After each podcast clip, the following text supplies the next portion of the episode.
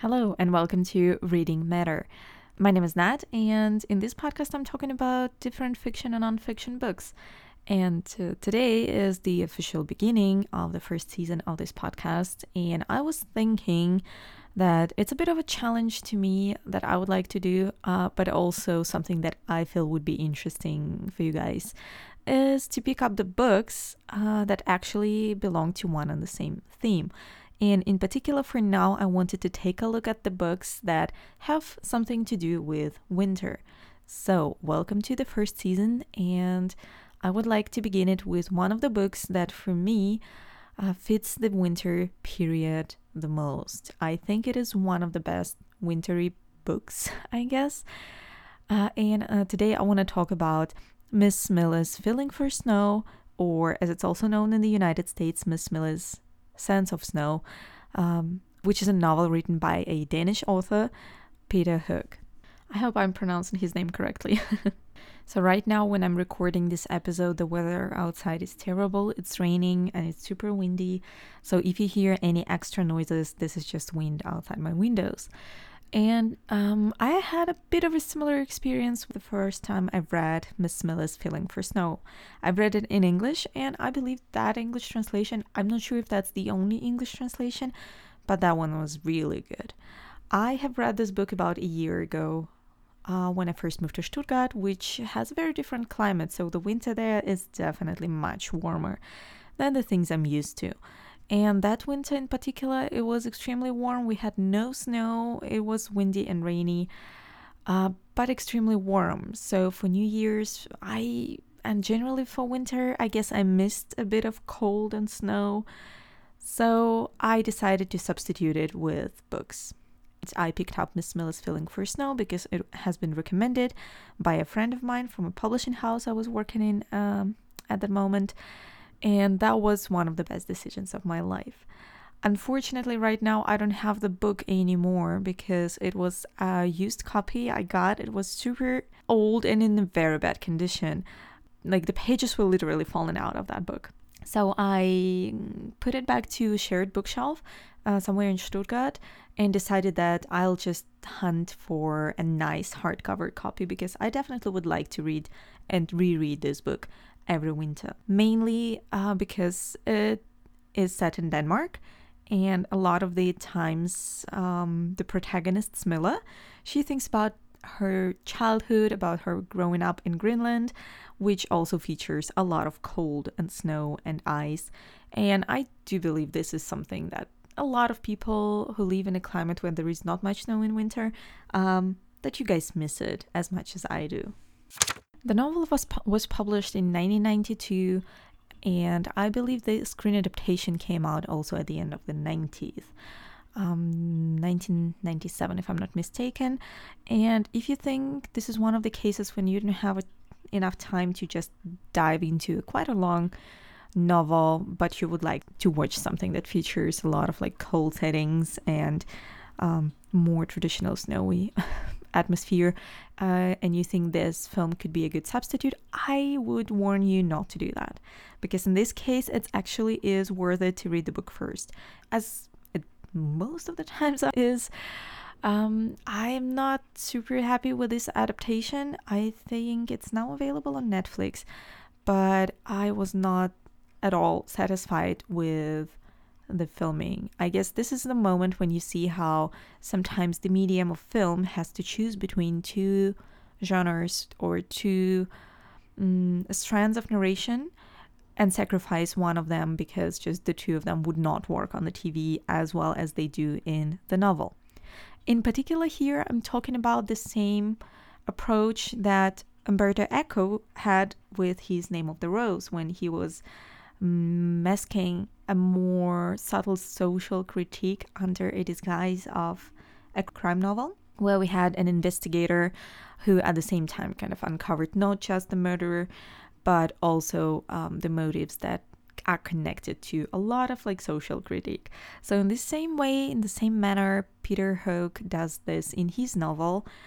In the beginning, what we think we're looking at is a thriller or detective fiction because our protagonist, Smilla, she is an immigrant from Greenland who uh, is living in Denmark in, Den- in Denmark at the moment, um, and she becomes uh, friends with one of the boys, like son of her neighbor, in this um, social housing, I guess, um, that's mainly populated by immigrants from Greenland, which already hints at the deep connection of this book to post colonial roots of Denmark and Greenland. And one of the days, unfortunately, the boy falls off the rooftop and dies. Smilla, being a very attentive person and also somewhat an expert on the snow and ice, she notices some discrepancies about the case.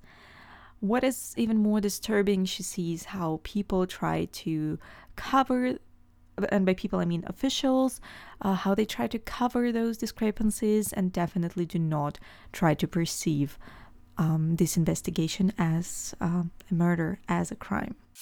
So Smilla begins her own investigation, and at some point, she is joined by a helper, an assistant in a way, a very silent mechanic who has a history of his own and maybe even an agenda of his own. I will not say more about the plot of uh, it because I believe that there are some crucial spoilers that can influence your perception of the novel and just make it a little bit less fun to read.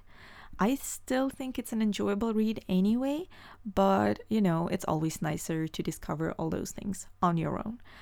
Right, so why else do I like this novel so much? Um, not just because it is um, set in a snowy country in winter and you can just enjoy the feeling and atmosphere of snow, cleanness and whiteness, and coldness and freshness it brings with it, mm, my other point of interest and love to this novel is Smilla herself.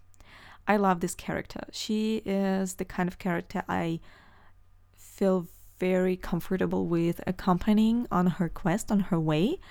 Um, although at the same time, I have heard a lot of opinions when people were not happy about her, when her character was exactly what put people away from the novel. Um, and I guess it depends on the taste of people, right? Because Smilla is a very reserved, cold, honest person. Sometimes she's even brutally honest, but at the same time, she positions herself in the situation when she refuses to to obey the social norms that lead to people lying or like distorting the truth to the point that yeah, they become liars. And for her, it is very important to be clean and sharp, I guess. She has a very sharp mind. She is into mathematics and she has, um, if not a PhD, I do not remember details right now, but she definitely has um, some university degree. The interesting fact about her as a character is also that Smilla is a daughter of um, a Greenlandic huntress and a wealthy, successful Danish doctor. So she moved to Copenhagen when she was a little bit older. Um, I think as a teenager, her father took her in because her mother disappeared. Uh, and at the same time, so as a child, she still tried to reconcile these two cultures in her head, in her mind, um, which kind of led to this very typical for a lot of post colonial fiction development of this hybrid identity of the character. So I believe that makes her even more interesting. Um, such a complex character can only make the story more interesting and more, I don't know, full, I guess, in a way, because through Smilla, her culture, her upbringing, and the way she looks at it, we can see a lot of social critique towards the contemporary conditions, or well, contemporary to 1992, at least um, conditions of uh, Greenlandic immigrants in Denmark.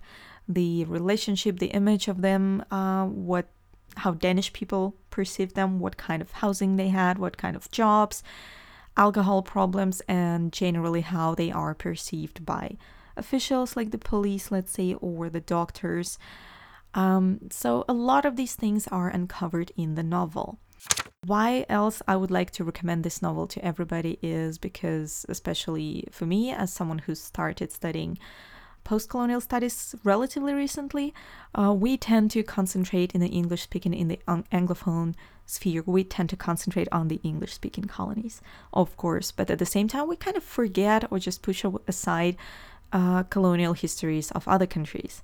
And in this case, uh, Miss Smilla's sense of snow or Miss Smilla's feeling for snow is a great example of a different culture going through the same post colonial change and being in the same post colonial kind of relationships with each other.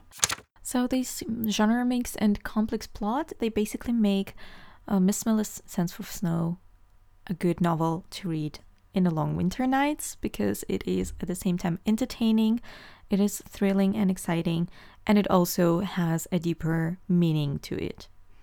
But you can actually, of course, just follow the plot line of the crime fiction and enjoy discovering a very unexpected resolution to um, something that seemed to be a very simple beginning.